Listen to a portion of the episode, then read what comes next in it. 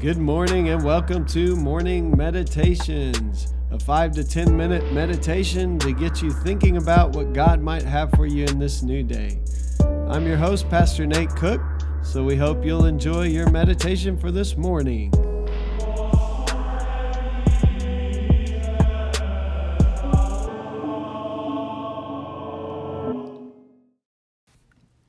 Hey, this is Pastor Nate, and this is your morning meditation for Wednesday, November the 20th, 2019. Today we're going to read out of Matthew chapter 23, verse 37 through chapter 24, verse 14. Jerusalem, Jerusalem, the city that kills the prophets and stones those who are sent to it. How often I desired to gather your children together as a hen gathers her brood under her wings. And you were not willing. See, your house has left you desolate. For I tell you, you will not see me again until you say, Blessed is the one who comes in the name of the Lord. As Jesus came out of the temple and was going away, his disciples came to point out to him the buildings of the temple. Then he asked them, You see all these, do you not? Truly I tell you, not one stone will be left here upon another, all will be thrown down. When he was sitting on the Mount of Olives, the disciples came to him privately, saying, Tell us, when will this be, and what will be the sign of your coming at the end of the age? Jesus answered them, Beware that no one leads you astray, for many will come in my name, saying, I am the Messiah, and they will lead many astray. And you will hear of wars and rumors of wars. See to it that you are not alarmed. For this must take place, but the end is not yet. For nation will rise against nation, and kingdom against kingdom, and there will be famines and earthquakes in various places.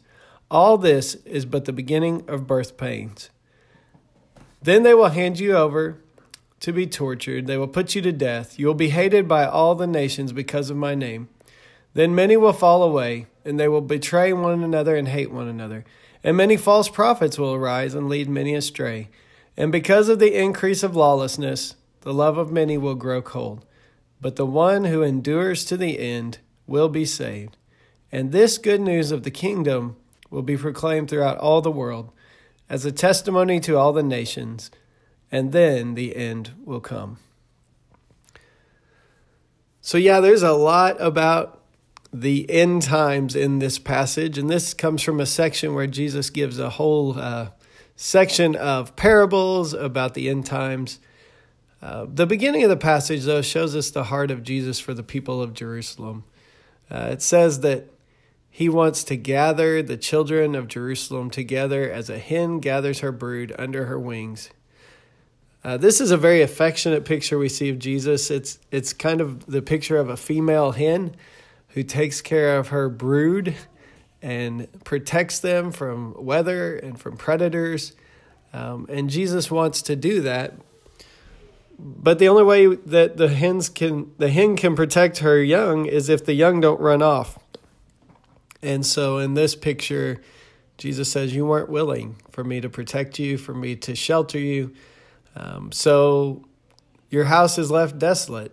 And Jesus begins to pre- predict the falling of the temple his disciples were so enamored by the temple and the large buildings in the temple. And Jesus tells them that not one stone will be left here upon another. We know that uh, Rome did destroy the temple uh, about 70 years after this time, and uh, that his words did come to pass. And so part of this is talking about that day um, where all these uh, things will happen, but also um, there's kind of a, a point toward the end of the age uh, where Christ will return. And so, in this, two things I really notice. We often want to know when that's going to be. Uh, people often want to predict the end. And the truth is that nobody knows. And Scripture is pretty clear about that. No one knows when the end is. We Nazarenes, there's a there's a couple of stances on the end times called premillennialism and postmillennialism. We Nazarenes call ourselves panmillennialists, which means it will all pan out in the end. In other words, the end is going to come, but what really matters is how we live up until Christ's return. And so there's there's some warnings here about all these things that may happen. Uh, people will come saying, I'm the Messiah, and they'll lead people astray. Uh, but I love this little line right in the middle see to it that you are not alarmed. So, in other words, uh, we don't need to get caught up in all the people uh, that are predicting the end or that are warning, uh, throwing, you know, going crazy over what might happen. Uh, don't get alarmed. Uh, all this is going to take place, but it's not yet the end. And then later on, he goes on to say there will be, you know, wars, uh, nation rising against nation, famines, earthquakes, and we've all seen all of those things for centuries. But at the end, it says, The one who endures to the end will be saved. It's by faithfully following Jesus in the day to day that all the stuff going on around us, uh, whether it be wars, whether it be famines, whether it be earthquakes, whether it be people claiming to be the Messiah, uh, the new Savior of the world. Sometimes we look at our political figures as those who will save our nation. Uh, whatever it is, the one who continues to follow Jesus in the day today. who perseveres to the end, will be saved.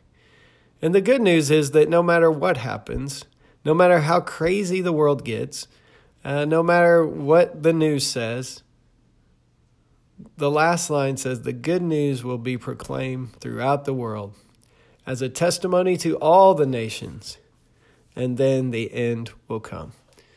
So, the good news today is that the gospel is going to go forward.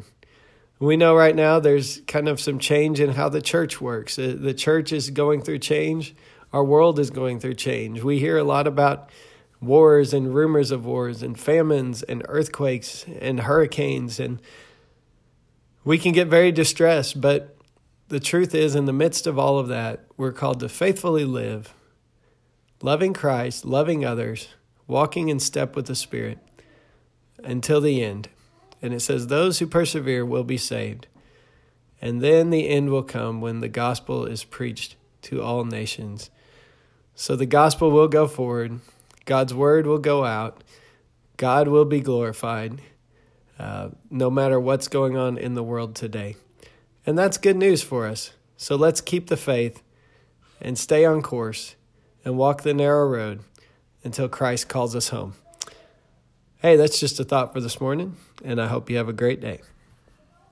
Well, thanks again for joining us for this morning meditation. Hey, do us a favor rate us on iTunes or even leave some feedback about our podcast so that other listeners can know how much you enjoy your morning meditations.